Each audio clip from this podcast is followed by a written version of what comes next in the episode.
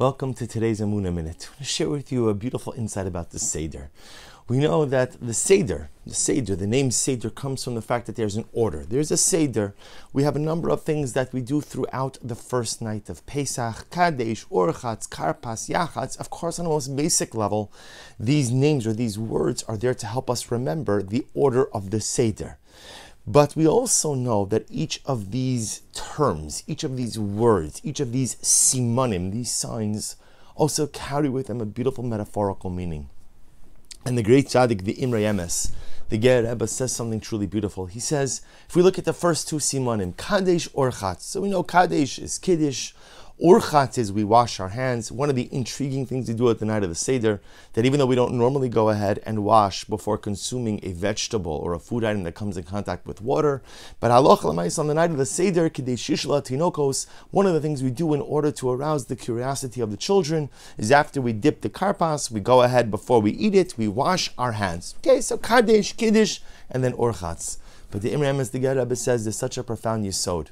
He said normally in life, when one wants to self actualize, when one wants to become holy, the proper order is Urchatz Kadesh. Urchatz means to wash oneself, to wash, to cleanse.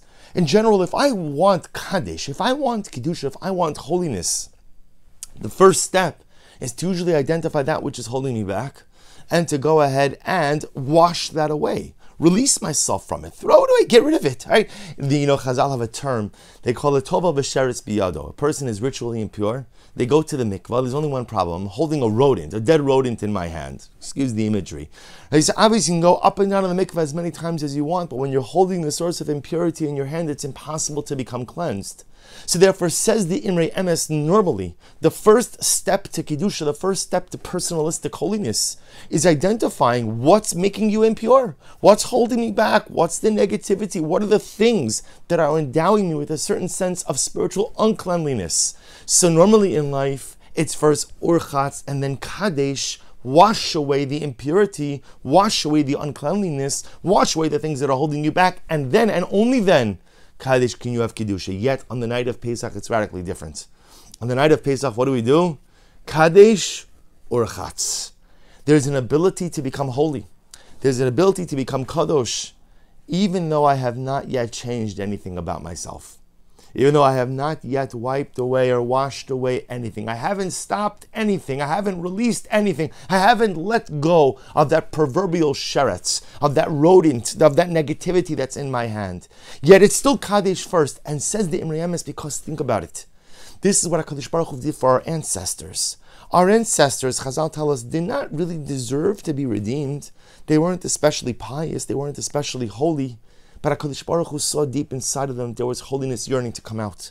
There was goodness that was trying to break the surface. There was so much light that was eclipsed by so much darkness, but it was there. It was there. And it was ready to come out. The entirety of Pesach is Kadesh, the ability HaKadosh Baruch Hu saw our holiness, even though we did not yet do Orchatz, even though we didn't really change. And says the Imrei Emes, this is the power of the first night of Pesach, each and every year. First, first, there's Kadesh and then Orchatz. Pesach is the time we recognize our personalistic holiness, even though I haven't yet made the changes I need to make. There's still a sheretz in my hand that I need to get rid of. There are behaviors I have to stop. There are lifestyles I have to stop. There are things that I'm doing that just are not in conformance with the person I want to be or, or my true spiritual identity. But at the end of the day, I don't have to do that before finding my Kedusha. The beauty of Pesach is the ability to find the holiness which resides within, even though I have not yet made the necessary changes. And I think the truth is, it's a beautiful lesson because they're kind of connected. Because often in life, the reason we don't make the changes we know we need to make is because we don't really believe that they're necessary.